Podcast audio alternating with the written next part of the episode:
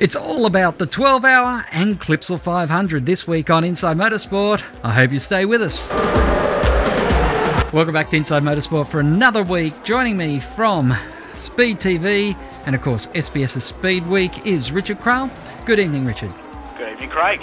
And also Peter Norton, of course, our V8 supercar expert. Peter, with Clipsal on the uh, horizon, it is really the time that everyone starts focusing in on the season ahead. Vibe is building. Everyone's keen to bring it on. Well, before they bring it on, they were spent 12 hours, or some of the V8 drivers spent 12 hours in the cars up there at the mountain. Richard, you were there as part of the commentary team, which has seen Speed TV take on the event for the final part, and hopefully, from what they saw online and what they saw you doing in uh, the Speed TV Foxtel colours, they will be considering about giving this event further coverage in the years to come. Certainly hope so, Craig. And you know the feedback that we've received so far has been really positive. It was a big step for the event to go to having a live TV component. Remember back in the 12 hour in when it started in you know the early 90s. I think it was 94. They had quite a chunk of the the race broadcast on Channel 10. So it's not a, an unforeseen thing. And I think uh, if the ratings are right for this year, and you know the advertising spend is there, and the interest is there to do it, well then sure we might see more of it next year. Hopefully we could see perhaps the start, maybe some of the middle stage of the race uh, live on speed. Great reaction, great motor race. Like we were all sitting down afterwards going, oh this happened and that happened, and then we all paused and went, well actually what it was was just another Bathurst race. It was just the same kind of stuff that always happens at that place when you go motor racing there. And we had rain, we had crashes, we had drama, we had an amazing dogfight between the two Audis and the Merc for about an hour in the middle of the race. It was phenomenal stuff to watch, let alone call. And, you know, great motor race. It's a great thing.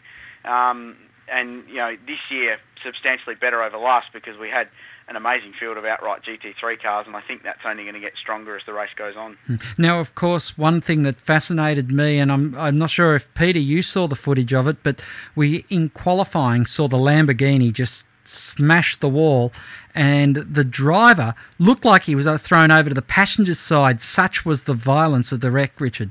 Yeah, 10 to 15 G hit that for Ted Huglin, who's 76 years of age. Um, and, and that's not a commentary on, on what caused the incident. He, he made a mistake. He missed his braking marker, turned in way too hot at turn one. The thing that got me about that crash was that everyone talks about the top of the mountain, that run from turn to Griffin's Bend, all the way to the elbow as being the most challenging bit of tarmac in Australia, which it is. But it's proof that even the most innocuous 90 degree left-hand corner can claim and write off a car, which it's done. That car is absolutely toast. They'll put it, uh, slide it out of the truck straight into the wheelie bin. Um, and it claimed another car during the race in the Roger Lago uh, Lamborghini. So you don't want to be driving a Lambo through that corner. You want to be a little bit careful. But the place bites. It's Bathurst. It, it is what it is. It was a frightening hit, though. Massive hit. And Ted's pretty bruised and pretty swollen. I've spoken to him since the race. He's okay but um, pretty downbeat about it. And, and actually, Cam McConville, who was down to drive that car, was, was absolutely shattered. He, he thought they were in with a real chance at, um, at winning the motor race, and obviously he was pretty shattered for, for Ted, who owns the car and the team. But hey, that's um, that's the sport, isn't it? That's what, uh, what we go racing for. You get the highs and the lows as well. Mm. Now, of course, uh, you talked about the Audi battle with the Mercedes, and uh, it came down to an Audi and the Mercedes in the end. But really, the number one Audi, their experience, even though it was a different team this year, the mm. experience mm. of their two drivers who were coming back for a second time really did shine in the end. Yeah, it, it's basically what happened was it was like uh, instead of having Triple Eight or the Holden Racing team as the factory Holden team, you had Triple Eight. It, it's basically you know the best of both worlds. So Team Joest didn't come back. Team Phoenix did. They're DTM champions. They've won just about everything in Europe. Great at endurance racing. So they won the two of the three drivers from last year. Christopher Mies and Daryl Young uh, took victory, and a young German 23-year-old by the name of Christer Jöns came down uh, his first look at Mount Panorama and got a victory. And actually had a really stirring middle stint where he passed the Merc around the outside at the chase in pouring rain and about 50 metres of visibility about midway through. So great drive. Mercedes, Erebus Racing teamed up with Black Falcon from Germany. Good cooperation. They worked really well. They, they didn't have the outright speed of the Audis and especially the Ferrari that ran away with the race in the early stages. But Uh, really good result, and um, we've got a fan in Bathurst in Jeroen Bleekemolen, and this guy's won his class at Le Mans. He's won races in A1GP, but um, he couldn't shut him up all weekend about Mount Panorama. In fact, the only thing that could shut him up was a pretty bad case of laryngitis, and he couldn't speak for about two days. But aside from that, absolutely loved the place. And third place was uh, the Clearwater Racing Ferrari out of Asia, um, who uh, had Craig Baird amongst their driver lineup. Uh, Mok Weng Sun's the team owner, and Matt Griffin, an Irishman who's a, a works Ferrari GT driver. Good combination, really good run all day. They finished third. So, yeah, great, great race. Three different marques in the top three at the end, and uh, a really, really interesting strategic battle at the end. But uh, the, the first half was a dogfight. And by the way, guys, new lap record set at Bathurst. None of this practice or unofficial private whatever lap record you might have. This is a race lap record 2 minutes 6.335 set by Allan Simonsen early in the race at about uh, 7.30 in the morning. So proper lap record set to in the early stages of a 12-hour race. Mm. Well, from the 12-hour, we focus in on this weekend's racing and the Clipsal 500. Peter, a very interesting race, a very different race to a 12-hour, but still has its challenges because it is a long race by V8 Supercar standards. Yes, it has a, a, long history of bringing out drama, whether it's the uh, you know the heat affecting the drivers uh, across a you know, very hot uh, long day. Um, of course, the notorious turn eight that seems to bite someone every year. Uh, or whether just you know weird things in terms of uh, you know technical rulings and uh, rear spoilers falling off cars, and there's always some drama that is managed to get drawn out in this race. So I think everyone is looking forward to it because um, those dramas often can uh, create a bit of an upset. Um, you know, the, the, top teams with the top form are always there at the pointy end, but uh, look out for the drama. Mm. Now, this year, HRT and Triple Eight got confirmed before the Clipsal races being Holden teams for the future.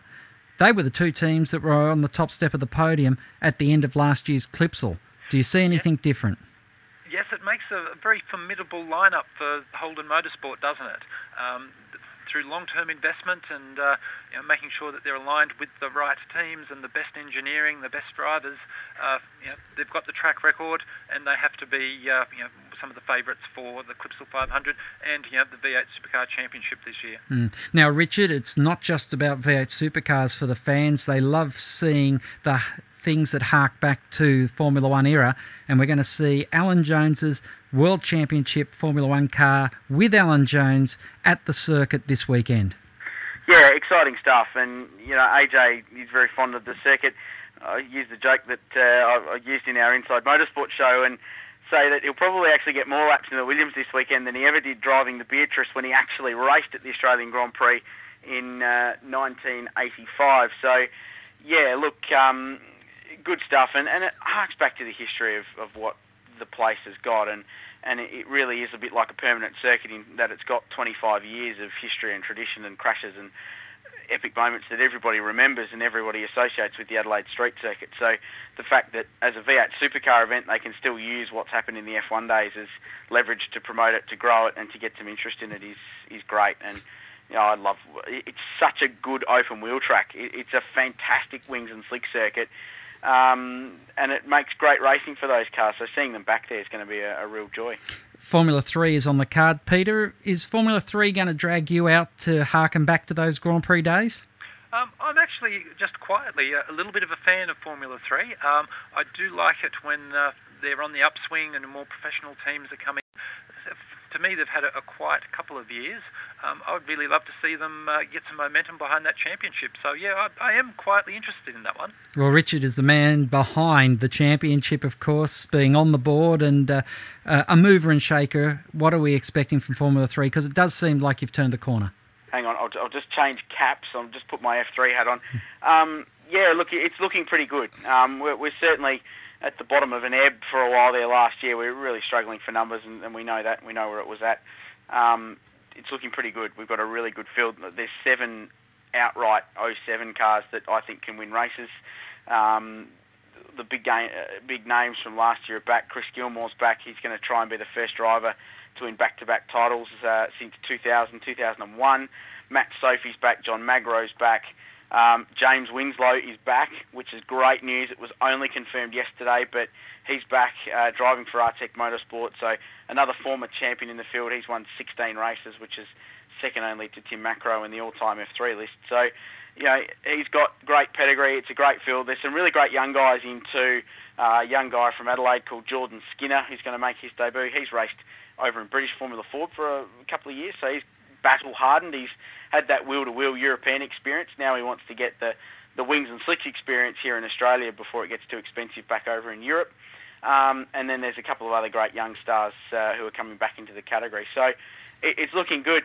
We're a little bit unfortunate that we've actually had three cars in the last week be unable to rock up for various reasons. One of them, the driver, young Victorian driver Lockie Marshall, broke his wrist while he was training. It's just one of those dull moments you get uh, in life. Um, John Mills, who's got a Mygale, unfortunately his wife uh, had some uh, medical dramas, so they've had to pull out uh, while that's attended to. Obviously, you've got to take care of family first. Um, and one, one of the other dramas, believe it or not, one of the cars was stuck in uh, Australian customs for a little while and wasn't cleared in time to be prepped in time to come to Adelaide and race. So uh, a slight setback, shall we say, but those cars are all going to be out later in the season, so we're looking good for 15, 16 cars for the remainder of the year. So certainly on an up, upward swing. Well, Richard and Peter, we look forward to seeing the first V8 supercar race of the season and also seeing the F3s out for the first round of their championship. Thanks for your time today for joining us on here on Inside Motorsport. Thanks, guys. Cheers. Yep, thanks, Craig. All right, then. Inside Motorsport is produced by Thunder Media for the Community Radio Network.